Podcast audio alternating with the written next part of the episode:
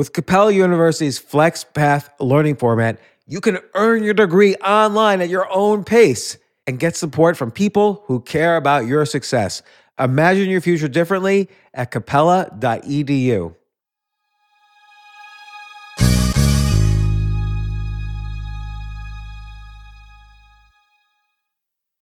At Amica Insurance, we know it's more than just a car or a house. It's the four wheels that get you where you're going and the four walls that welcome you home. When you combine auto and home insurance with Amica, we'll help protect it all. And the more you cover, the more you can save. Amica, empathy is our best policy.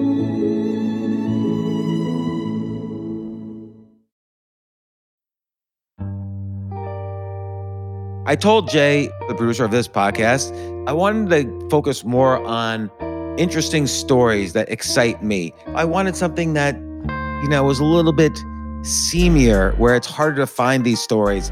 Like, I'm always curious about people who hack other people's computers, into their email accounts, into their Instagrams, into their phone. I'm a former developer, hacker myself, but nowhere near at this level. Jay, how did you find this guy? Through a friend he recommended me Joseph Harris. His stories is crazy. Like, who would have hacked someone else's account at 12 years old? And he teaches us exactly how he did everything. Yes. So I hope, I actually am a little nervous. I hope people don't use this episode for nefarious purposes, but it is interesting and it also is helpful to protect yourself. And yes. I've had other like cybersecurity people on before, but nothing like this. This is like the how to yeah. guide this is the White Hat Bible. Thank you, Jay, for finding this guest.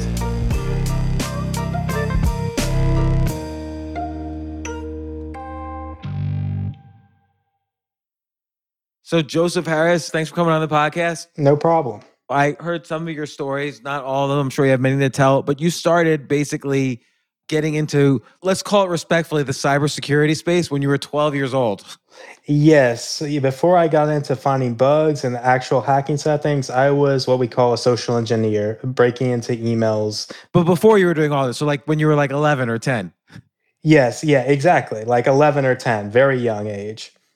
I had a fascination with online game accounts and I wanted these rare accounts. So my logic was let me try to break into these accounts via social engineering techniques and that's how i got started. And and so i guess the benefit is like if you play that game or maybe that maybe uh, some game account has like huge numbers of i don't know hero Items. points or whatever right. that they could cash in for armor and and and powers and all that kind of stuff so you could play the game so you could de- defeat more people in the game. And so it'd be it would be a big item to have one of these accounts that's correct. And honestly, because the items are so big, usually these items translate into real world value. Like people are willing, willing to pay real money for them. Sure.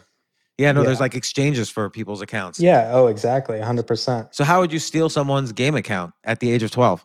Well, at the age of 12, um, it started by just calling the game company and sort of just seeing what information they needed to give me the account. So they might be like, oh, what's your first and last name and address? And what's the email and username? And so that's how I first sort of got into it. But then eventually the game companies were starting to get a little more strict like, okay, you know, we're not necessarily just going to give out the accounts. I think there was one time where they recognized my voice too, like, Joseph, you've called here a few times this week. Please stop, you know? So then I started.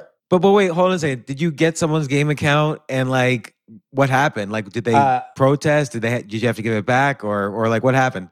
I think they get, gave it to me, and I had pulled this off a few times, and eventually, I think they banned the accounts forever. So I had gone away with a few accounts, and then because I was being persistent, still calling for other game accounts, they just started banning me forever. I see. So they were they kind of figured out that what you were up to and what what you were asking for, and and so they would recognize when you called. And but did th- did those people ever get their game accounts back, or they were just like stuck? Uh, I think they were just stuck. I think I maintained control of the game account, but it was banned forever essentially. Did you were you able to sell any accounts before they banned it? Oh, oh yeah, I definitely was able to sell one. I uh, look up, they would go for a couple hundred bucks, something like that. So I definitely got away with it that way. Uh, but then I was starting to think, okay, well, why don't I just target their emails because then I don't have to deal with the support. Instead, I could just go through a different support and just reset their password that way. And that's when I started getting into calling up Yahoo, AOL, and finding ways to get into these accounts.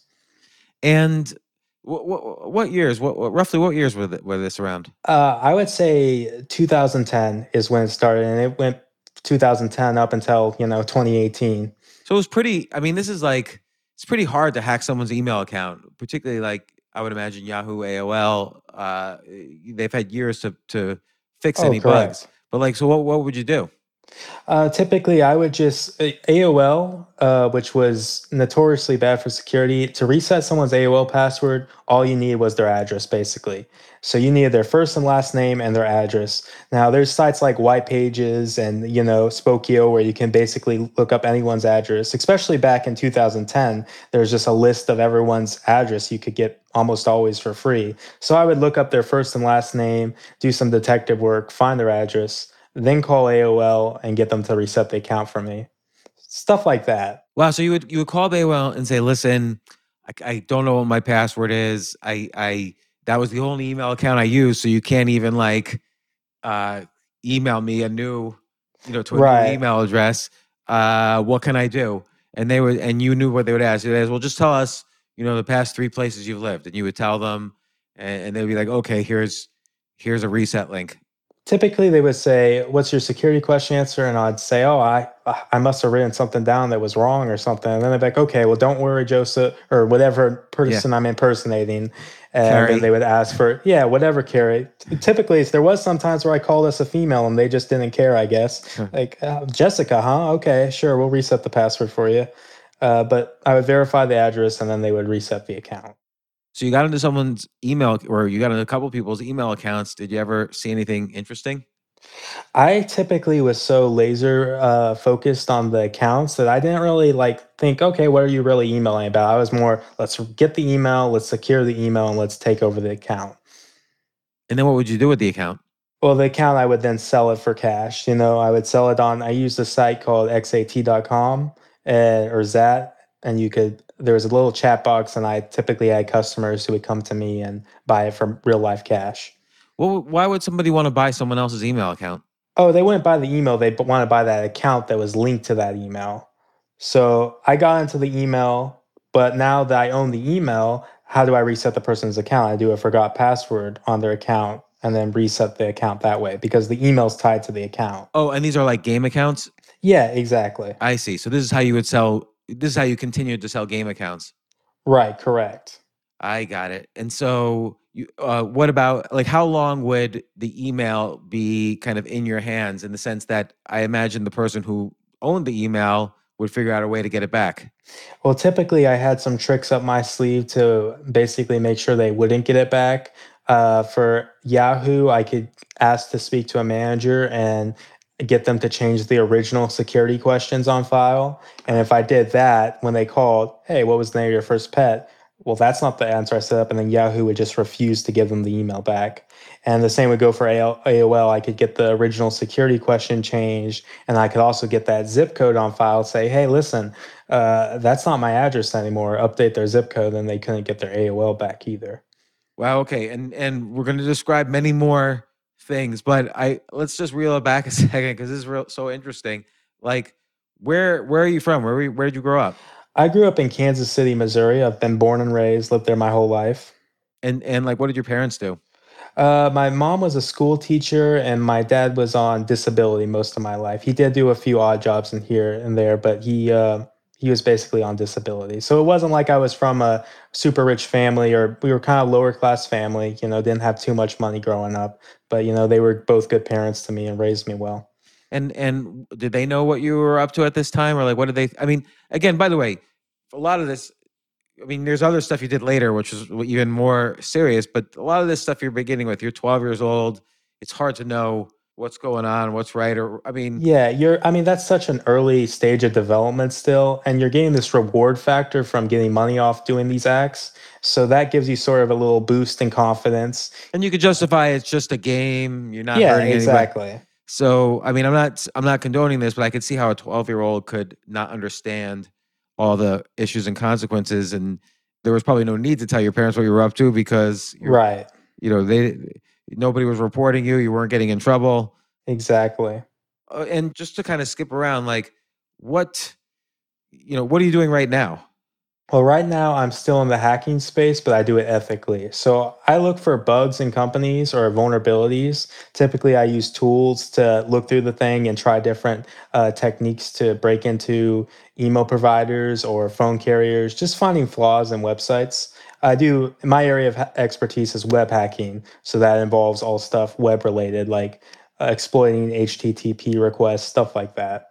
so i want to get back to this and a little bit more of the the how to but um let's let's go back to your kind of evolution as a as a hacker so a lot of this stuff was the is like as you mentioned earlier is the social engineering kind where you you you call people up you pretend to be someone else and you're able to kind of figure out the ways in which you can get information out of people enough information to then use it in a practical way to steal someone's email account or game account or Correct. whatever and then you evolved into ultimately using real coding skills to find bugs and vulnerabilities where you could hack into websites and, and so on. So that those are That's two correct. those are like the two ends of the spectrum of hacking. Correct. So what happened next? So you're stealing the game accounts. You're doing what? What made you stop doing that? Because that's still like Uh, a lucrative business, I think, selling game accounts. I mean, I was still doing it for uh, years to come. I started focusing on, still, I was focusing on accounts that I could sell for money. Uh, but then I sort of got into the side of like actually finding vulnerabilities because it's a lot easier to find a vulnerability that straight up takes over an email than it is to call up the email provider. Did calling up the email provider? Did that trick? Did they ever kind of get smarter about it? There, there was times where they get smarter, but typically, if I kept calling them and I could get lucky, maybe after a few tries, maybe I didn't have the correct answers, but maybe it took just a rep that wasn't quite on point to slip up and give you the account. But you know, there was always chances where I couldn't get the email. That like it worked a lot of the time, but there were times where I just they, they were too secure. I couldn't find a way past it. Their security questions or something. And and do you think you can do this now? Um, I mean, I saw recently Yahoo has a call service now for paid customers. So I feel like if I was given the chance today, I think I could figure something out, to be honest. I feel like companies like Yahoo and AOL have they might have uptight their security a bit more, but I think they're still kind of living in past se- security methods. Like typically, when you think of Hotmail and Gmail, there is no call option to reset the account. It relies on your IP, your alternate emails, but Yahoo and AOL still rely on calling up on the phone to get your account back, and that's where human error falls in. Are there other old services like I don't know Juno or Mail.com? yeah, or- and I've actually, speaking of that, I've actually found a bug bug in Juno recently uh, that I reported. wow. So so people still use Juno email accounts. I Yeah. I remember their IPO in like 1999. Yeah, that's correct. Yeah, they still use them. I think it's uh, not as big anymore, but uh, there I still found something that could have let me take over Juno accounts, and I reported that earlier this year. Well, okay, and well, I definitely want to talk about the the bug bounties. Um, so so you kept doing this, and then but then you when did you start like actual coding and and real like, let's call it real hacking as opposed to social engineering? Yeah, yeah. I would say I got into like real hacking in about 2014. I'm not saying I was good at it yet. I was able to sort of piece together uh, certain things and find my first vulnerability was one that I heard about, but I didn't know how to do it. But I spent like a day looking and I figured it out. It was something real simple, like uh, changing a radio value from one to two, something just really basic, but it led to me being able to uh, send calls to a phone, which I could intercept and then reset an account for. Okay, wait, Uh, wait. Let, uh, s- s- let's start over because I want to understand this. So you started hacking into what to find what? I mean, I was typically looking for bugs in email providers. You know, bugs that either expose sensitive information or bugs that let me get an upper hand into breaking into the account. So like your your first one was what? Uh, my first one that I found was just something that allowed me to send a call instead of a text, and then I could intercept the call and reset someone's email. So basically, there was two call options to reset an email. You needed to send to a text to, to the phone, which I couldn't get, or I could send a call to their number, but it wouldn't give you the call option. So my first bug was just simply modifying the post request so it gave a call option instead of a text option. And then I got the, your phone provider to call forward the text to me, so then I could just use that code to reset their email. And how would you how would you interest like okay, let me just guess. I'm just I'm just playing around here. I don't know how to do this or anything, but I'm just thinking out loud. So, would you be listening at the let's call them virtual ports of the main server of the email provider? Well, it was an API call. I think if I remember correctly back then, it was basically just an API that sent the code to the phone. So I would be looking at the HTTP traffic and I'd be intercepting that. And I would grab that post request to send the code and then alter the post request to do a call instead. And where where would the um the HTTP request be coming from? Well, it's back then I used uh, tamper data to look at HTTP traffic, but I mean, you can do it right now if you just inspect element and then go to the network tab. Uh, you can literally see every single HTTP traffic going through. But so, how would you know? I mean, there's so much HTTP traffic. How would you know it was from the the the email provider that you wanted? Well, you would see that it was from the domain Google. You would see it's an account.google, and you would see that it was. It would say in the post data that it's sending the request. So I see. Can, so, so you would monitor basically some network hub, I guess, and yeah, just the HTTP traffic being sent up, and I would modify the post request data that's being sent out. So instead of sending call to SMS, I'm changing it to radio 2, which means it's going to do a call to the phone instead of a text. Right, I see. So how would you be listening to the HTTP traffic? I mean, there it's it's public display. It's not like it's something that's hidden. That stuff can always be captured with a web debugger as the requests are being sent out. Like like I mentioned just now, if you go to Chrome and inspect and then go to the network tab and then enter anything, all that traffic is being logged as you make the request. So it's not like it's private information. Anytime I make a request to a server or do something, there's going to be HTTP traffic that's public to be logged. But I, but you, so you were watching basically all HTTP traffic and filtering out Google. I was looking at all HTTP traffic for that Google, and then I was looking for the right request that had the data that I needed to modify to be able to send out the request with a modified uh, parameter. I, I got I got it. So then yeah. you would basically then get the reset link, reset the password, and now you have the email account. That's correct. Yes. And so I imagine that's fairly straightforward. Were a lot of people doing this? It seems like you could basically, um, if you if you're patient long enough, you could basically get everyone's email account. Yeah, that's that's sort of the idea of it. Uh, you know, there was some of these bugs that were in the early days where you wouldn't see this kind of like low level of bug back then, but I mean now, but back then it was just notoriously there was stuff like that that just worked.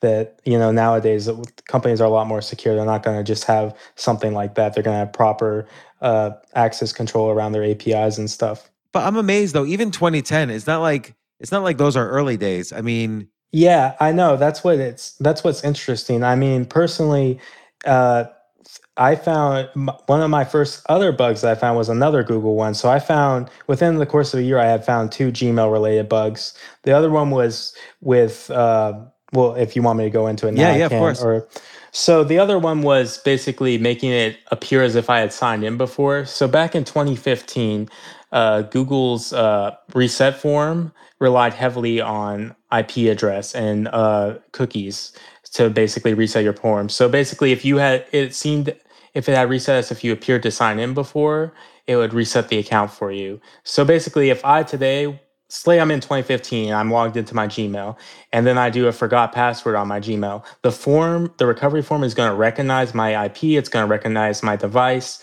it's going to allow me to quickly reset because it shows on their end um, I'm already signed in. So what I found was I found a trick where I was signed in. I can make it appear as if I was signed into someone else's Gmail. So now the recovery form is favoring me as if I'm signed into the account right now and giving me either easier options to reset the account. Would you have to know their IP address? No, I wouldn't need to do that. So, but it may look like it may look like my session cookies and my IP was already attached to that Gmail, even if I've never signed into their account before. I see. So so they basically wouldn't verify that the IP address matches the email address. They just needed to see that they just needed to see this format basically that here's an email address, here's the IP address we've seen before, here's the cookie we've seen before. Now we're good. Yeah, exactly. And it, the way it looked on the server's end was, hey, this person signed into this Google account right now. Let's trust them. We'll reset the account for him manually. So And you would and you would do that by just um, manipulating the request. Like yeah, HTTP exactly, request? exactly. Uh, that was that was sort of the gist of it. But this was more just first I would go to the account, and then later on I could go back and it would appear as if I was signed in before. So it would take it would briefly take a period to register my IP on the account, but then I could come back and the account would start recognizing me as if I owned it before. That's fascinating. And so, how many accounts did you kind of get this way? Um, probably a decent amount. Like I would say over over ten accounts. You know, uh, this was a good way that worked for about a month before Google finally patched it.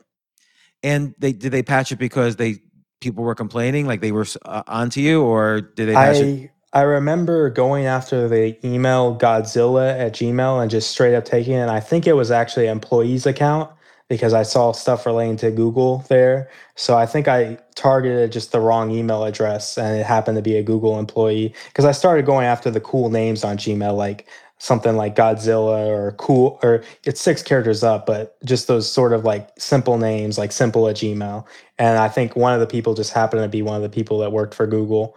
And so, I, unfortunately, I think that's what kind of led to it being patched. It would be good if you knew who it was. If you remember who it was, we could just write them right now and say, "Hey, can you come on the podcast?" Uh, that yeah, that would be good. It was just Godzilla at gmail.com. There's that was their email. I was just targeting them because I thought the name was cool. I'm a huge Godzilla fan. And so you think you think that person worked at well, if if they work at Google though, they would have like their email would be like G, googlemail.com instead of gmail.com. Yeah, exactly. It would be at Google uh, Google.com. But the thing is, I think they must have been one of those early people that registered for Gmail in 2004. I remember seeing they had like another email that was at Google, but I think they just happened to have Gmail. I mean, you can have a, a regular Gmail address and be a Google employee. You yeah, know? right. Probably for the best. So this way when you're not a Google employee, you still have your your email. But that's fascinating. So you so they you think they kind of said, "Hey, there's something weird here here. We got to patch this." And they found it. Correct. Yeah, I think so. This one wasn't too complicated to find, so I think it was it, because it was just making all of a sudden these accounts were appearing as if you had signed in before, and then you could reset them through the form. So then Google must have caught on that emails were disappearing and then figured out the cause of the problem and then patched it. But it still took a month, which typically stuff like that is patched a lot quicker. Like there was an AOL one uh, that got patched in a few days that was pretty severe like that. Well, I'll, I'll tell you an email one that I did in the '90s. Um, there was a, a a port that was just like so. Basically, this a computer you can think of virtually as this big listening machine. Right. It has all these ports, what's called ports, but they're like windows where things fly in and out. And one port is for all communication that's email. Another port's for all communication that's HTTP or the web. Yeah, Another one might be a port for logging into the computer. And so if you knew kind of the language of that port, you could talk to the port. So you could say, Hi, I'm an email. Here's my name. Here's my subject. Here's my text. And most computers, this is in the 90s, most computers didn't really, there was zero security. So you could just pretend to be anybody you wanted. Like I would write emails to friends of mine, just joking around, saying I'm like the legal team at mtv.com and you need to call us right now because you're in big trouble. And Yeah. I would do stuff like that because you could just be anybody. You could be like Bill Clinton then and send emails to people. And the, I don't know why the most email servers had that hole. Now they don't, of course, but Right. but that was like a common type of hack then. Yeah, yeah, and it's like I mean, the stuff like that is still how it's done. Like port eighty, obviously, which is listening to the HTTP traffic. So that's how Google listens into. That's how I'm capturing HTTP. I'm listening to that port eighty. So yeah, it's somewhat similar with stuff like that. I actually had an interesting Yahoo one that was. Uh, I was able to send an email from any Yahoo, but that was like later on, like 2016, 2017.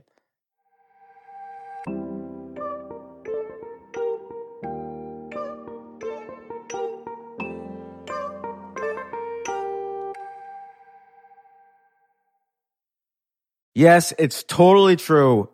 Airbnb has changed my life. If anything, they have made my life so much better. Like I used to live in Airbnbs. I, I lived in over 100 or 200 different Airbnbs over a three year period. And I loved it. I love, I became a really good guest of Airbnbs and I got to know lots of hosts. So when I initially owned a house, I, of course, the first thing I thought was, I'm going to turn my house into an Airbnb because I travel a lot. So why leave my house unused when I could make a side income by letting others Airbnb my house or come to stay in my house as guests and having my own Airbnb or, or being a host for Airbnb has allowed me to do just that. And I've met other hosts. I've actually spoken at Airbnb's host conference. I think it was in 2017. I met so many just nice hosts. It's a great community. And I love, you know, turning my own home into an Airbnb. Like I'm traveling to Austin next month. My home's going to be an Airbnb while I'm away and I'll stay in an Airbnb. I'd rather stay in like a three story house Airbnb than in one tiny hotel room in, in the middle of Austin during South by Southwest. So listen, while you're away, your home could be an Airbnb. Many people host on Airbnb, but there are people who are just letting their house sit empty who've never thought about it or didn't realize their space could be an Airbnb. Hosting can easily fit into your lifestyle and is a great way to earn some extra money. So if you have a home, but you're not always at home, then you have an Airbnb. Your home might be worth more than you think. Find out how much at airbnb.com slash host.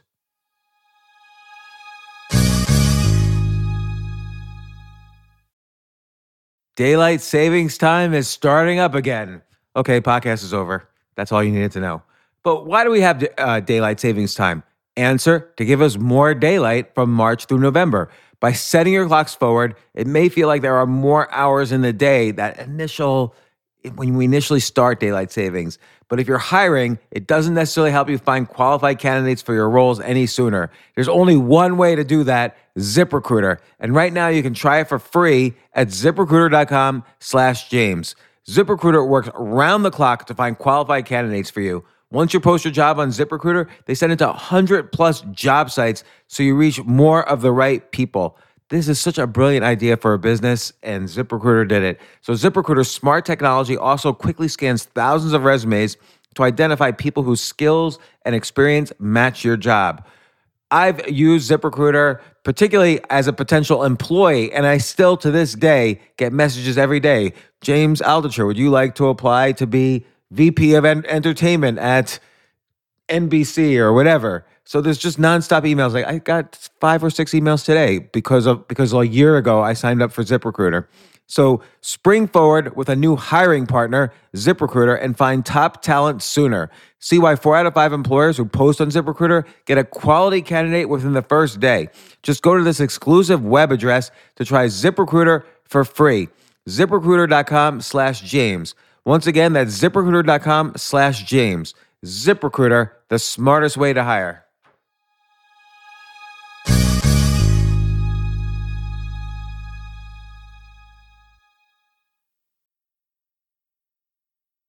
So you're doing these Google hacks, and it's just to get the game accounts of these people. Right. It's you, strictly you never for the like tried to get like your girlfriends or or your No. parents' email right or teachers. no, never or- like that. No, I was strictly for these game accounts. Is that how you kind of like sort of justified it to yourself? Yeah, you know, at this point, I'm someone who was a little shy as a kid, and I'm getting sort of an ego boost from taking these accounts. It makes me feel like it's, I mean, it's wrong, obviously. At this, like, even thinking back to now, I'm like, how was I so blind by by what I was doing? But as a kid, it's something that I'm becoming good at. You know, it's it gives a kid a like strange sense of power if I'm suddenly able to just take someone's email account. And so I was, uh, I think I was just kind of justifying as well, you know, they're just game accounts. You know, it makes me feel good to do this because it's sort of an accomplishment. And I think that was my justification for it. But obviously, looking back on now, it's there's a lot of regret and stuff around it. And you were making money. You were selling Right. these game accounts. Like, I mean, I had a paper route as a kid, but I didn't make like a couple hundred dollars selling like someone's account. Like, you were probably pretty loaded for however old you were. Yeah, exactly. I mean, I could buy the new games on Xbox. You know, I just order it to my house and stuff. My mom set me up a PayPal student account, which if you're over 13, you can uh, use PayPal as a minor. And so I had a bunch of money in my little PayPal student account. Not a bunch, but a couple thousand. You know, I'm like 13, 14, 15. I mean, that's amazing. So, so okay, how how what was the next evolution in your skill set or your your wants or your needs or whatever? Were you playing the games or you didn't care about that? Uh, I wasn't really playing the games. I, I was more fascinated by the account. I see. So so and, and it's it's interesting that like were you reading were you reading places on how to hack or give you they gave you ideas on how to do these different things? Uh, uh, yeah, I was mostly yeah, I was reading resources. Like, there's a lot of uh, like like hacker resources, stuff like you know, Burp Suite wasn't as big now, but obviously now you can go to Portswigger and do labs and stuff like that. Portswigger.net, which is basically just I, I don't know if you've heard of Burp Suite. No. Uh, it's basically a, in, like a penetration testing software that's used by a lot of companies. It's it's what I personally use these days, but uh, they have a lot of labs and stuff to learn different types of exploiting and stuff like that. A lot of their labs are a little outdated now, but you know that's how I learned stuff. So okay, t- tell me the names of these websites again. So what which what's the BERT one? Uh, well, portswigger.net, basically, it's the company that produces Burp Suite, which is basically just a web application for uh, testing security and stuff like that. Like you can do scans, you know, you can obviously intercept the HTTP traffic, you know, you can intercept uh, web sockets, of course, too. I see. So if I'm making a website, for instance, I can use this service to see if there's any if I'm missing any basic security flaws. Right. Yeah. Like I mean, it will. There's also like a list of lists. Like it will help you. Yeah. Exactly. 100. percent But you can also do the more manual stuff. Like before I I started I use Burp Suite now, but back then I was using little Firefox extensions. I wasn't at the skill level I am now. I was still pulling these things off, but I wasn't as tech savvy with as I am now with it. What did you do next? What sort of made you more tech savvy? Uh, I think it's just uh, more learning about just how uh, you know stuff work, HTTP traffic, stuff like that. What makes websites tick? This works for that reason.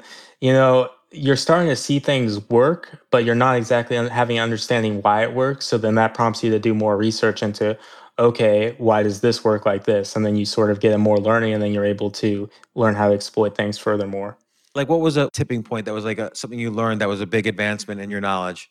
I think it was just finally getting a better understanding about just post requests, API calls, stuff like that. You know, learning. I remember a big breakthrough for me was when I realized that a common technique was IDORS, which is an insecure direct object reference, which is basically an API or something sets a user parameter, which is can be if they don't set proper access control around that user parameter, I can enter anyone's user ID and then we'll pump out the response data or possibly let me modify their account details.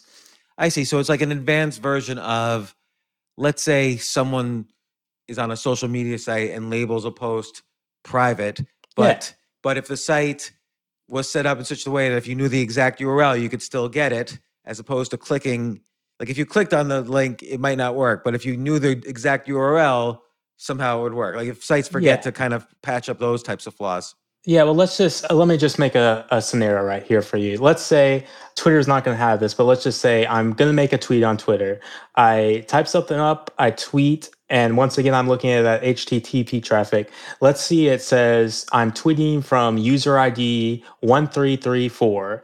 And now, what happens if I modify that user ID parameter to 1333? If there's proper access control, it's going to say access denied. I'm not going to be able to send us that person. But if there's not improper access control, I'm going to be able to send us that user ID instead of my own. I see. So potentially that means like you could log in or you could you, uh, tweet as that person. You could view their information. So that's typically the idea behind IDORS. Like like when when when suddenly someone releases all of like I don't know a famous person's photos, like Kim Kardashian's photos, all released. Is that is that one of the ways they do it? Maybe like going. I to- think I think stuff like that's typically social engineering, breaking into the iCloud and then leaking the photos that way. I don't think there could be some technical side to that, but I think that's more through social engineering. And I knew some guys when I was into this stuff that they would. That's what they do. They'd SIM swap the phone of the person and then they would break in their iCloud via the text message and then they would leak their nudes or whatever they were doing. I never personally was into that, but What, what's a SIM swap?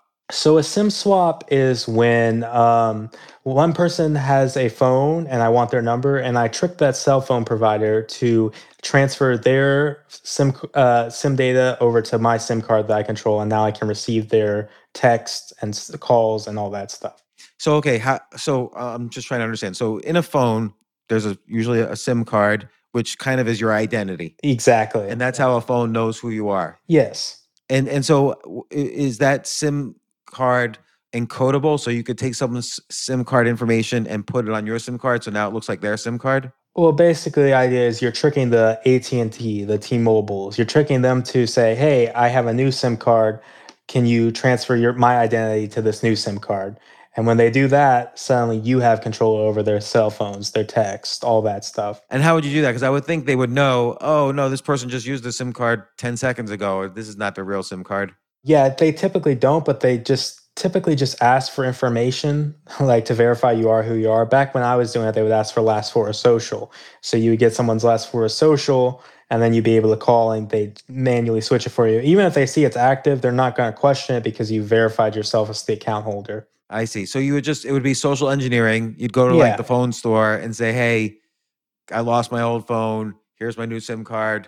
Well, you wouldn't even have to do that. You would just have to call up their support department and say, "Hey, this is my number. This is my name. Okay, let's verify some details. Oh, I verify that details. Uh, transfer it to this uh, I- ICD, which would be the SIM card, and they would ask for your SIM number, and you would read it off, and then they would activate the service on that SIM card, which you would then Wow. have in your phone, and now you're getting their text. I kind of feel like stuff like that, unfortunately, is still possible because I It don't really, is. I don't think the phone companies really have are good on security. Yeah, uh, a hundred percent. Uh, that stuff like I still see stuff like that on the news all the time. Sim swapping is still a very big uh, technique that people do. So yeah, it's that stuff's still possible, a hundred percent to this day. Were you doing that? You mentioned like other people you knew were doing like celebrities SIM swapping so they could get photos and all that kind of stuff. Were you were you doing any sw- SIM swapping at all? Yeah, I was definitely doing sim swapping, and on top of that, I was looking for bugs that expose that information I needed to be able to do a sim swap.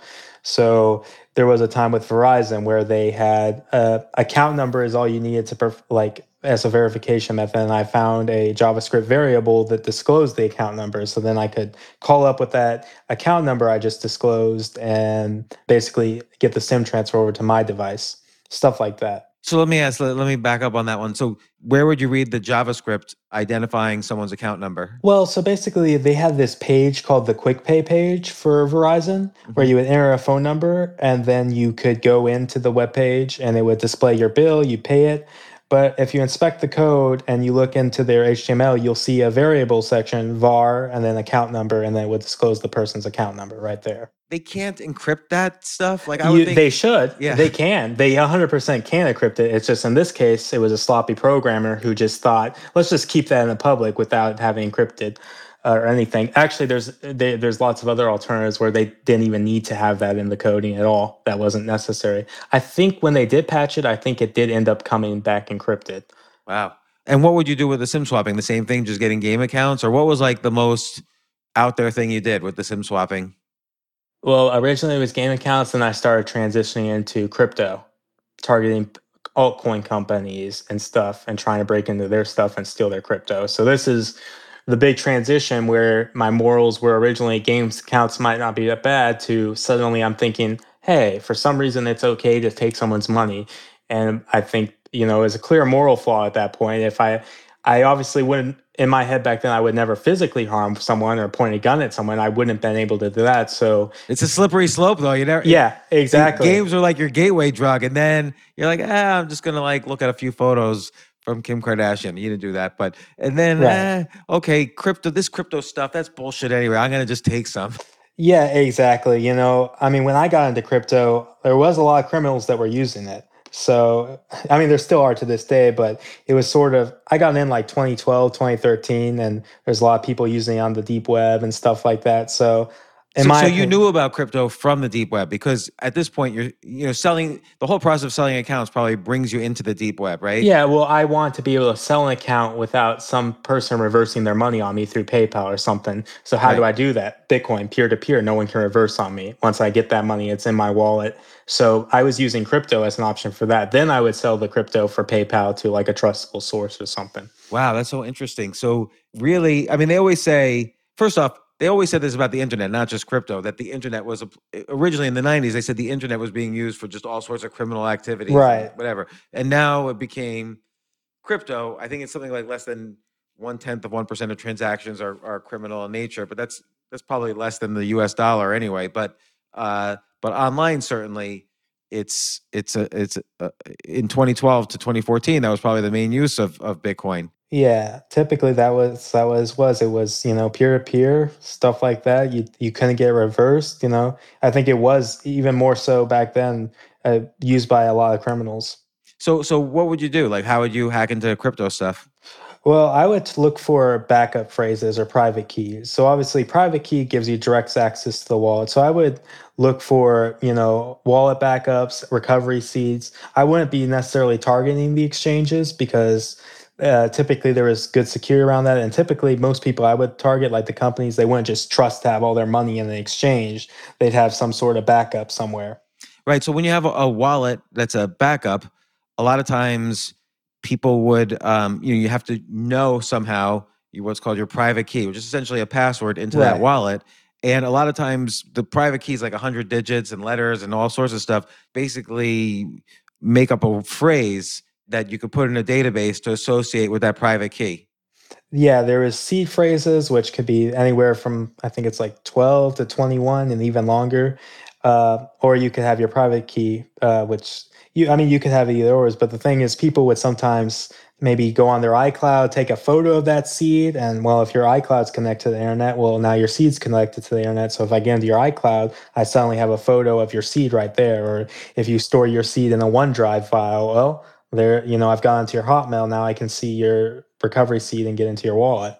So let- let's go through the whole process. So you you would know who back in 2012 or 2013, it was, it was sort of rare for someone to have crypto, but you knew people who had crypto because you would see their email addresses on the dark web, for instance. Typically, at that period, I wasn't going after crypto. There was a point in about 2014 where I started looking into crypto a little more, but I had really no idea how to find these people at all. I was literally just going on Google and looking for people with Bitcoin and trying to break into their email. I didn't have like a formula on how to get crypto at that point. It didn't come until years later when I started thinking, like putting two and together how I might better target people or companies. So what would you do? Uh, so typically, I would look at Coin Market Cap and look at the top coin companies, and I would go through them. Look at the, back when I was into it, everyone had to announce who they were in crypto, otherwise you wouldn't be considered reputable. So there was a lot of people that were just publishing their personal information or at least their name and stuff. This is who I am. Trust my coin because of this. And then you, I would go through and target the sort of heads or the technical guys uh, in that company and try to break into their emails and see if I could see a backup. In some cases, there was a, a script that they used to automate the sending of the crypto, and obviously it has to pull from somewhere. So the private key was a part of that source code, stuff like that. And again, they wouldn't encrypt private keys or anything. Uh, yeah, uh, they. I mean, for that script to send it out, they it would have to pull from a text file somehow. So this was all just like a something that you or me could create today with Python or something to send out the money. So they weren't doing it the most secure way.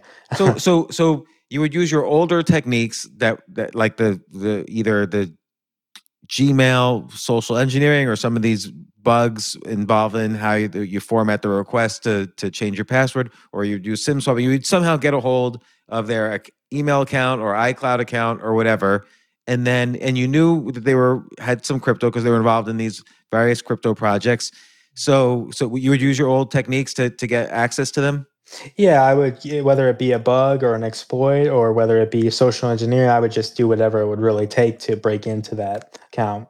And roughly what percentage of these accounts would have some information about what their private key was? Um, uh, the thing is, not a lot would. So there was a lot of misses. But sometimes, if it was a company, I could see a list of their pre-sale investors. So now suddenly, I have a whole list of people with their address, how much they bought, that I can now individually target. Right. And they're not going to be the most sophisticated necessarily. Yeah, exactly. I mean, my biggest successes were with the altcoin companies. So, I mean, keep in mind, even these are major companies. Even if one person slips up, well, that's millions of dollars right there.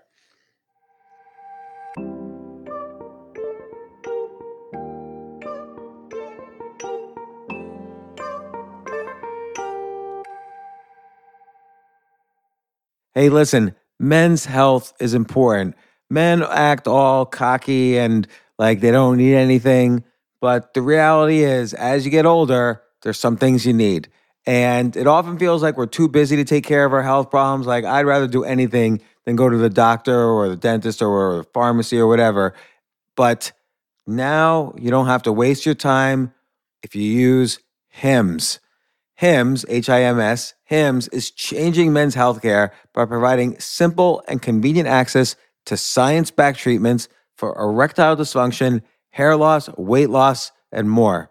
The entire process is 100% online, so you get a new routine of improving your overall health faster. Jay, you listening to all this? Yes, I definitely gonna use HIMS from now Not on. that you need it. You're you're young and healthy. James, I'm 35. You, you're getting there. You might you might need it. Who knows? But if prescribed, your medication ships directly to you for free and indiscreet packaging. No insurance is needed. You can manage your plan on the HIMS app, track progress, and learn more about your conditions and how to treat them from leading medical experts.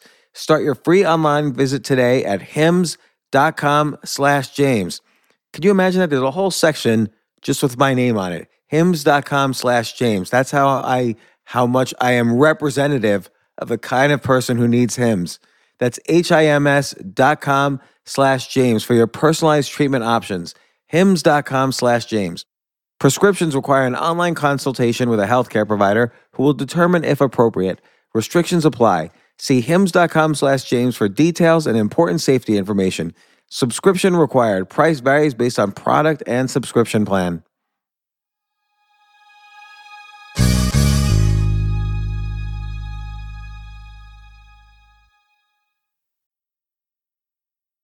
What was the biggest hack you did during that period?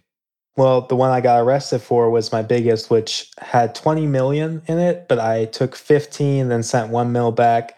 Um, I'm not sure why I didn't take the 20. I think I still had some sort of moral, like I don't want to rob them for everything you got, as silly as that sounds, because if I'm robbing 15 million of them, you know, I might as well take the extra five. But I think there was some moral thing trying to say, hey, well, not take everything from them. That's really interesting. It's almost like you self sabotage yourself in Yeah. some way. Exactly. Like I hate it's almost a cliche to say you wanted to get caught because I don't think that's true. But what do you think? What do you think it is? I mean, I think in a way I I was being really reckless. I had actually at that time just broken up with a girlfriend. So I was a little sad about that. I was thinking in my head, I went to a completely other state just to hold the Sims myself and do the whole process, just basically me alone in a hotel room. So I wasn't in the best state of mind. I was being reckless. And when that happened, that was obviously the biggest hit I had ever done. I see 20 million, I'm freaking out. I mean, I had in the past found like a $5 million hit, stuff like that, that was pretty big, but this was the biggest by far I'd ever seen. So so like okay, but let's talk about that. Like when you found a five million dollar hit, did you suddenly go from being like the regular person to having five million dollars? Like did you spend the five million or sa- or- No, I basically just kept it in crypto. I cashed out a little, but part of the reason I got a lighter sentence was when I got arrested, I decided to fork up any money I had in my possession that was stolen in order to get a better deal to lighten my sentence. So the, it was actually benefited me in that case. I wasn't going out partying in LA, which a lot of these people that were doing it were they were going in LA partying, spending crazy amount of money. Most of the money I got was just saved, just sitting back there. So and how, how how come you did that? Like how come you didn't say to yourself, okay, one last step is at least moving it over into well, I guess you don't want to move it over into dollars because then you have to report to the IRS. It's a Right, whole new level of legal. So I guess there's nothing to do. Like you like that's the issue that the two remember a few months ago, the two people who um the couple who got caught for Right, yeah, that big one. Yeah, they Yeah. were slowly laundering over the course of five plus years. Right, it's hard to, to kind of get the money out of those wallets because because people could see the wallets still where, where they were sent.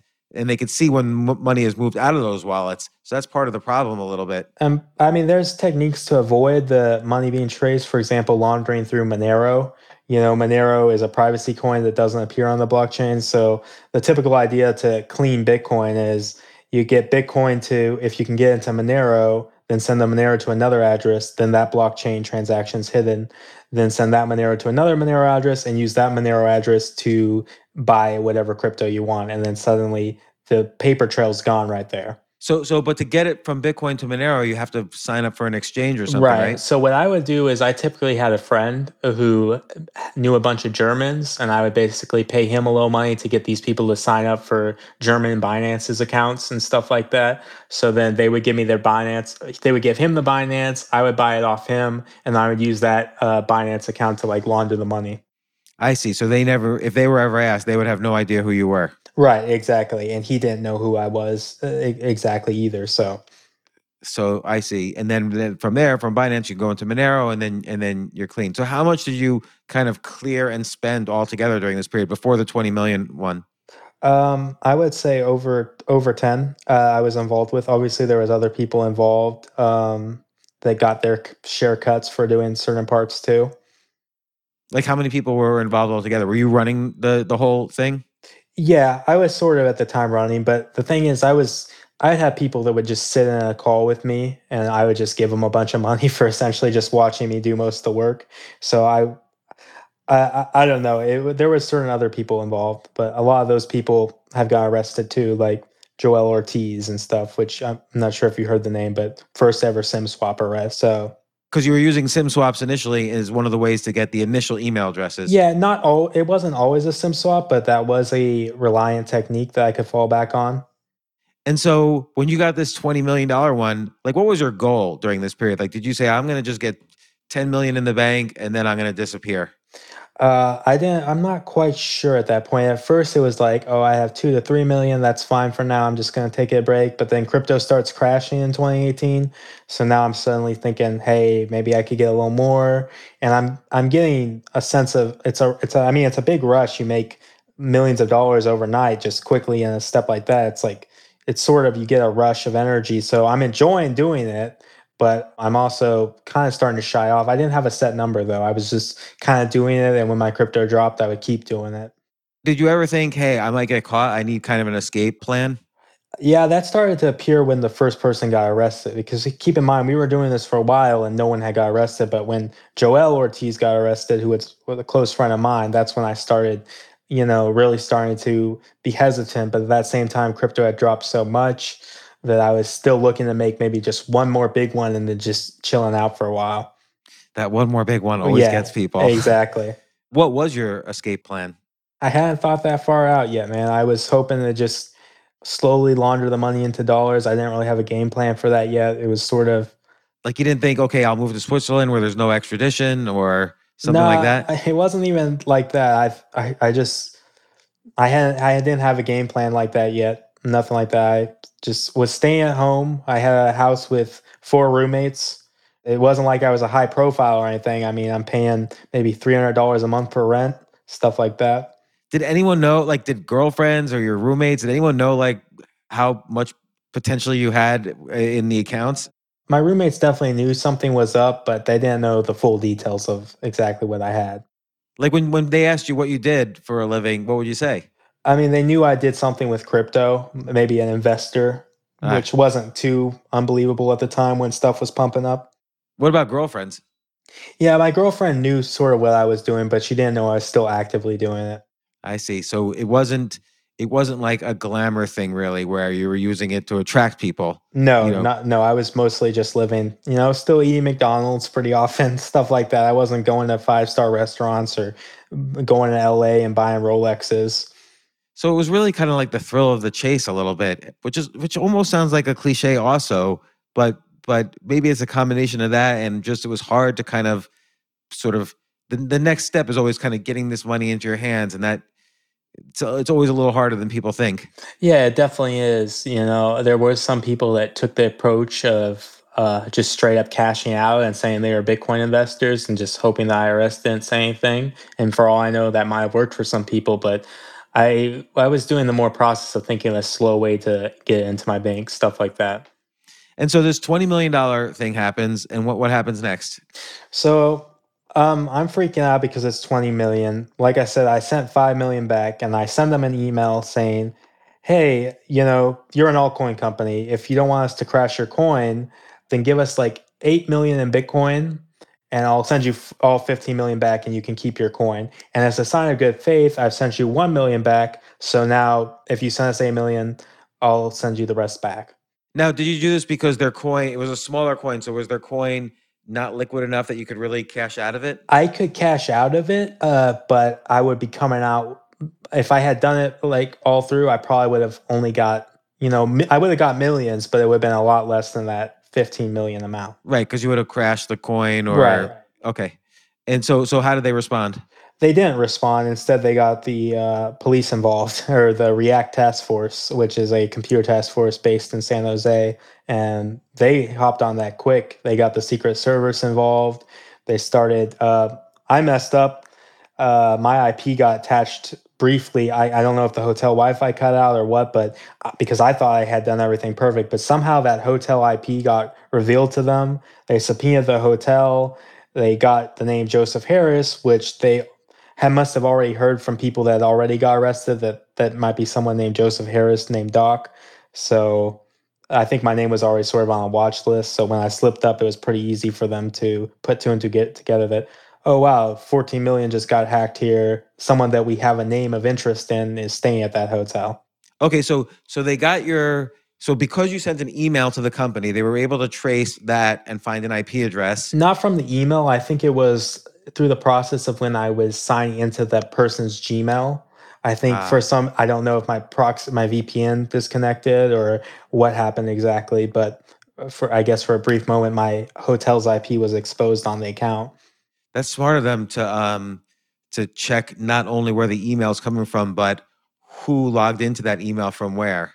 Yeah, exactly. They're very, very How good. do, how do they get that info? Do they have a Uh, deal with Google or something? I something? think I, I would say they definitely have some sort of. I mean, if they can get the Secret Service over here quick, I think they do have good connections with Google. yeah. I wonder how much of Google's stuff is just free flowing back and forth with the government. I, I would say a great deal if I had to say, just based off my experience, how they were able to get all my Gmails and all that. They definitely got some sort of good deal with them. And so then what happened? You're staying at this hotel. Do they just knock on your door? Uh, well, actually, I've done it, but I'm feeling a little off. You know, I'm feeling a little off about everything. So I'm like, I, I call up my cousin. I'm like, hey, can you pick me up from Oklahoma? I'm feeling a little off about this. Uh, can you come pick me up? And he was like aware of what was going on. He wasn't involved, but my cousin's someone who I had trusted with what I was doing. So I told him the story, and then we're like, okay, we'll get out of here. We stop at a gas station and that's when we secret service pulls out guns they're undercover at the time so first i thought i was getting robbed because someone just undercover points a gun at the car says get out of the car then they cuff me and then they say okay secret service and that's where they arrest me Wow. Did your cousin get arrested also? yes he did actually he's in the mugshot and stuff but they released him after two days because they realized he didn't have anything to do with it he wasn't even in, in oklahoma when it happened And then what did they do with you? Uh, well, what they did to me was they sent me to uh, the state of California where the crime was committed because the victim was a California citizen.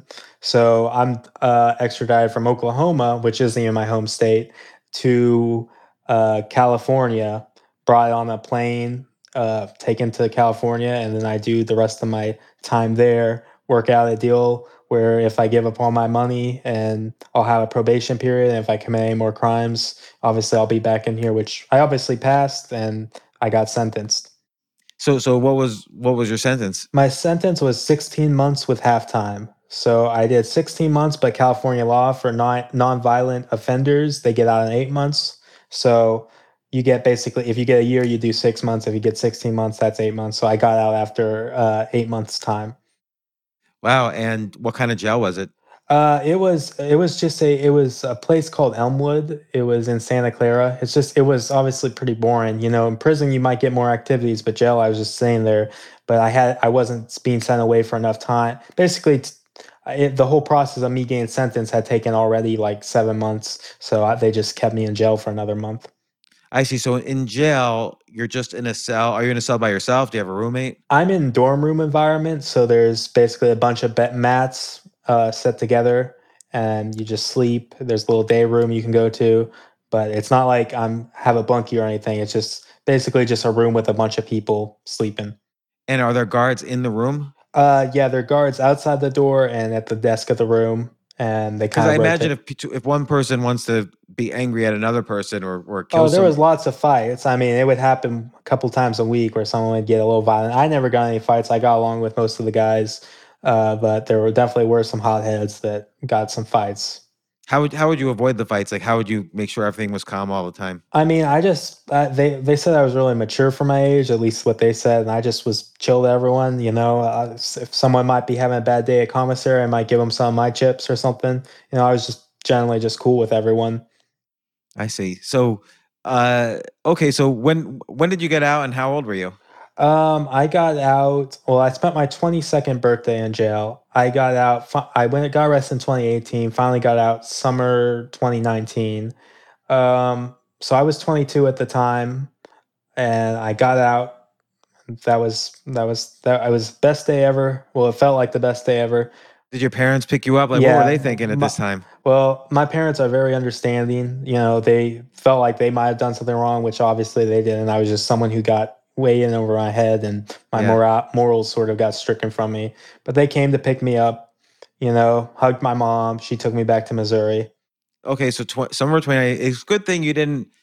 You weren't in captivity in, you know, March of twenty Quentin. twenty, Oh yeah, yeah, with COVID and stuff. because then they might have kept you there just in case. Yeah, I, I missed it by a year. It looks like. So and so, so what did you start? You you obviously. I mean, did you go to college or anything, or No, I just sort of started looking into bug bounties more. I just, I, I mean, I took a break period where I wasn't really doing much. I was, I went moved back with my mom, but then I started doing bug bounties a bit more, and that's sort of what I've been doing for a while. so? So a bug bounty is when a company posts on various websites, "Hey, if you find a bug on our products or on our website, we'll pay you." Yeah, and obviously I had already had previous experience with that from doing it as a black hat, finding bugs in like T-Mobile and exploiting them to leak user data and stuff like that. So, like, what was what's like a, a legit bug bounty that that you did? Well, Oh, uh, the first off, where, where's a good site to find bug bounties? I mean, hackerone.com is a really good site. You can make a profile there, and there's a lot of different programs you can use. Like, I think uh, most companies are there, like Yahoo's through there. Uh, basically, all the big tech companies, a lot of them issue their bounties through HackerOne. And so, how do I? I'm on HackerOne.com right now. How do I see what companies are offering? You probably have to sign up. Yeah, I think you have to sign in, but you there's yeah, I think you have to go sign in. If you go to HackerOne slash Hacktivity, I think you don't have to be signed in to see recent reports. So hackerone.com slash Hacktivity, like right here, we see HTTP request smuggling with origin rules. We see uh, API doc exploits as an active token. So typically, I look for stuff like that and report them. So here I see something signed in with Apple Works on existing accounts, bypasses 2FA. What is that? What sort of thing does that mean? Is if that, I had to guess, that's I'm not. That doesn't seem like it should be worth much, but I'm guessing uh, if you sign in with Apple, uh, you can bypass two step essentially. Like it doesn't ask you for the code. So instead of using, so instead of signing in and ask for two step, then I use sign in with Apple. I can bypass that two factor authentication, which uh, one thousand dollars for that seems a bit high, to be honest. Uh, I would. so this is this is somebody, some company who has the who noticed this problem and he's trying to figure out how it happened. Well, or- it looks like it's by Matty PV4, and he did a Cloud Cloudflare, which is a major company, so that explains more why the bounties. But it looks like he's done some other things. Signing with J- Apple generates long life JWT, which means that the JWT is going to last for a while, which is typically can be considered a flaw. I see. So he's he's describing what the flaw is. Don't you just have to find the flaw, or I, I'm trying to understand? I mean, so typically you find the flaw, but then they're going to want a good write up explaining it because, you know, if you don't explain how it works good enough, they're not going to understand it. So typically what I'll do is I'll, I'll show a video documentation.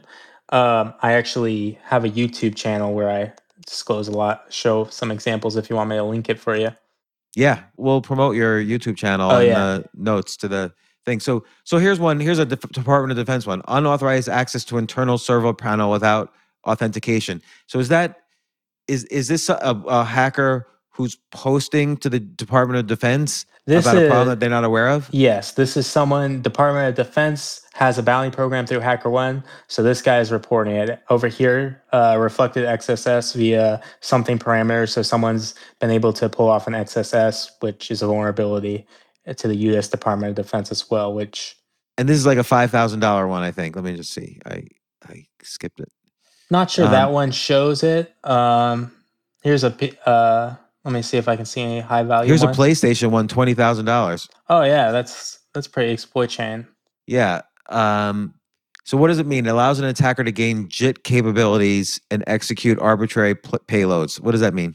Well, if I can uh, execute an arbitrary payload, basically I'm able to do stuff that like an attacker payload. I'm not supposed to be able to do that, but I'm essentially able to um, just activate something, an exploit payload, which can run on the server. I'd have to look into it more to see the exact details on it. Um, But like you could run code on the PlayStation Yeah, server or on it looks pla- like it looks like console. it's. I see now. It says it's a weakness privilege escalation. So privilege escalation is when I'm a regular user and I'm able to do privileges of like say an admin or basically uh, do higher privilege things. Like if you're an admin, you're able to do admin functions. If I'm a regular user, I shouldn't be able to do those admin functions. So it looks like what he's able to do is act as if he's a higher level privilege user. So basically, he's readjusting a parameter and um, sending malicious code instead, which allows him to do higher access things. like what's a higher access thing? I'm still reading into it to see exactly what he's doing here. There's a lot to it. Oh, it's it, he says i it's possible to ship pirated games on Blu-ray discs. Yeah, yeah, something like that. That's not typically the kind of vulnerabilities I look into, but yeah, that's a possibility. Like what's one of the some of the ones that you've done? Um, some of the ones I've done, like there's typically I found a Microsoft one recently, which was an IDOR, which I was able to expose any user's like email address plus their linked IDs, stuff like that. I typically look for stuff like that, information uh, disclosures, broken ac- access control. Broken access control is just a broad category that summarizes when um, I'm able to perform unwanted functions as a regular user. Or, for example, like I explained earlier with the Twitter thing, if I'm able to send tweet as another person's user ID, that's broken access control. To typically they arise when there's not uh, properly set like authorization headers. So someone ba- is basically someone made a website and maybe they used Microsoft's web server software. I forgot what it's called, Right. and they didn't set they didn't finish setting it up or they didn't set the access control correctly, which is or probably maybe maybe they use OAuth or something and they didn't set the bearer token to be specific to the user account. So suddenly I can use my bearer token that was just generated to access other people's user accounts or perform actions on them. I see. It's fascinating. And then, um, like, how much did that bug bounty pay? Uh, that one paid about 2K, so it's nothing too crazy, but it was a 2K bounty. How were you able to find it? Um, I actually was using Burp Suite to monitor the HTTP traffic, and I saw that there was a uh, in the request that had the user parameter as me, and I looked into sort of Xbox a little more, and because it was an Xbox related one uh, for Microsoft, and then I decided to try. I noticed in their dev resources they use XUID and then the XUID, which is user ID right there. So then I modified the me parameter with a uh, basically someone else's XUID, and it let me view their information instead. Wow. So, and that's kind of a pretty. So that that so you basically have like a, a bag of tricks, and for every um for every one of these bug bounties, you could try your various tricks to see if it kind of gets you ac- the access that exposes the problem. Yeah, and keep in mind my area of expertise is web hacking, so I do a lot of, and specifically, I love stuff relating to accounts because obviously that's what I used to do, and that's what I've been into. So stuff that leads to account information being disclosed, uh, bypassing stuff like two-factor authentication. Recently, I do you know ProtonMail? Yeah, So I recently which found is kind of a privacy email. Yeah, and I recently found a way to bypass two factor authentication. You probably know the term race condition or race hazard if you were doing stuff in the 90s. yeah. Um, so what I basically basically with their two factor authentication code, it would be a GAuth code that you would have to type in. They were six digits. Now, what I decided to test for was something called race condition, where I send multiple concurrent requests and after basically after three wrong tries, the session times out and your session ID becomes invalid. But what I figured out, if I send multiple concurrent requests at once, I was able to bypass that rate limit and suddenly get leverage more attempts per code. So what I would do was I'd basically run a bunch of concurrent requests trying to brute force that code, and I would send those requests all at once. And it, one of the and when the correct code is gotten, then I'm access privileges to the API, and so I can read the mail calls, all that stuff. So, wow. So so you're so you basically had like ten plus years experience, like learning this stuff. If someone wanted to learn like what you know, how would they learn it? Um, the, like I said, portswigger.net. There's a lot of labs, but some of them are out there. There's uh, try to hack me. Uh, uh, try hack me. There's uh, there's a lot of resources online. Uh, I feel like I learned a lot by just messing around with sort of just seeing how things function first. Just because keep in mind when I started, I wasn't even reading resources. I was just literally looking at HTTP traffic, seeing oh, what happens if I modify this, or what happens if I change this user ID to this, and then that prompted me to more look into resources. Portswigger.net, there's some good resources there for web hacking. You know, there's it really depends. Obviously, there's different fields like you know, there's exploit dev, which I don't really know much about, which is developing the malicious code to exploit websites. I'm more, my expertise is web hacking. So portswigger.net's good for uh, web hacking. I mean, you should teach a course or something, or I feel like you could start a security company, like take all of your things that you know and you could probably do a sweep of every website to see if those problems exist. Yeah, I've considered doing it. I would love to have something where someday I could focus on specifically account takeover related techniques and stuff that exposes user data, as well as go over just social engineering techniques as well, help companies provide for both. So I yeah, I've like have you ever it. considered reaching out to companies and saying, look, for for ten thousand dollar one time fee, I'll do a complete sweep, and then five thousand dollars a month maintenance I've definitely yes, that's definitely something I've wanted to do. I've like sometimes when I find a bug, I might reach out to the media a little just to get my name more. I want what I want is my name to be more cemented as a white hat, and once that happens, I feel like I have enough good reputation to be able to say, hey, you know, I did do some bad stuff, but I know what I'm talking about, and I'm now able to. I've changed my ways. I'm willing to help you now. Stuff like okay, that. Okay, here's what you should do. Here's what you should do. You should write a book because first off, even though a book is offline and the real world and so on, it still has legitimacy. Right. You should write a book called The White Hat Bible. You should explain in the beginning what you just said. You know, hey, I've done some wrong stuff, but now I'm totally white hat. And then you should kind of give every technique that you have, like one through 50 or whatever, and just very clearly, simple language, explain what it is, how to do it, how to find more info, info about it, and just publish the White Hat Bible and and do a new version every year. So people have to buy it every year and then look, and then at the back you say, hey, if anybody um, needs specific consulting or has specific questions, you know, reach out to my company, you know, white white hat whitehatsolutions.com and, you know, blah, blah, blah. That works. Hey, you now just gave me a million dollar pitch right there. So you never know. A, who wouldn't buy the book who works in security? And B, who wouldn't hire you afterwards if they have questions, if they're yeah, over their sure. heads? Yeah, and after I did the Darknet Diaries, actually had a decent amount of people reach out to me on Twitter, which, uh, of course, you were one of them, or your team was. Yeah. But uh, just asking about how did I get into it and stuff, and you know, I, they asked someone asked if they had found a bug here. I was like, oh, not not quite, but he still gave him some tips on what he was trying, what he was seeing on his screen. Now, now this is this is not related to account takeovers, but how many companies out there percentage wise do you think are infected by bots of some sort? Um, that I wouldn't be the right pers- person to give you numbers on that. I will say that there are a lot of companies don't have proper rate limits when it comes to bots. Uh, so a lot of companies, I would say, like Twitter, there can be bots for Twitter. I would say a decent amount. I I wouldn't be able to give you exact numbers because that's not necessarily my area. But just from what I know, like I could for example, if I wanted to make a Twitter bot, I could do that right now, stuff like that. Because you just know so many sites related to all this stuff that you know you know where all the skeletons are. Yeah, exactly. I mean, I know what to look for if I was to do that.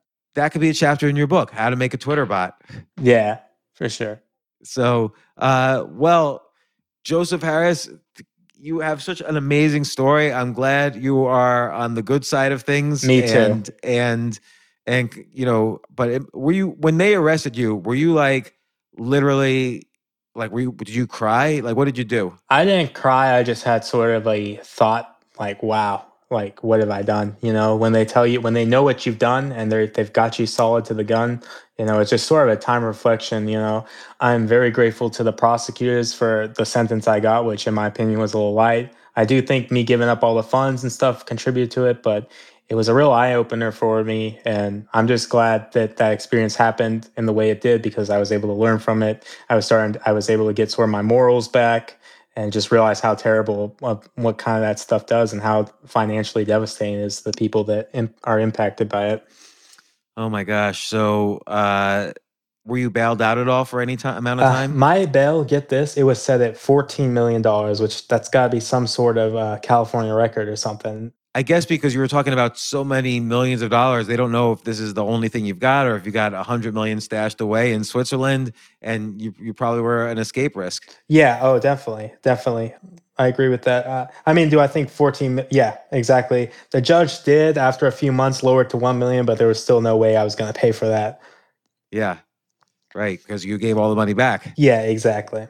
So if you did actually, maybe that was even a trick. Maybe if you did give back, if if- maybe if you did pay one million for bail, they would ask you, "Hey, you lied to us. You told us you." So that could have been a trick. Yeah, I was very, I just gave up everything I had to my lawyer and just told my lawyer exactly which wallets I'd use just so it was clear because I didn't want them thinking I was hiding anything because, oh, you've given up millions of dollars, but now you're, are you hiding something more? I don't want to give them any reason to say, hey, we don't think you've given up all the money.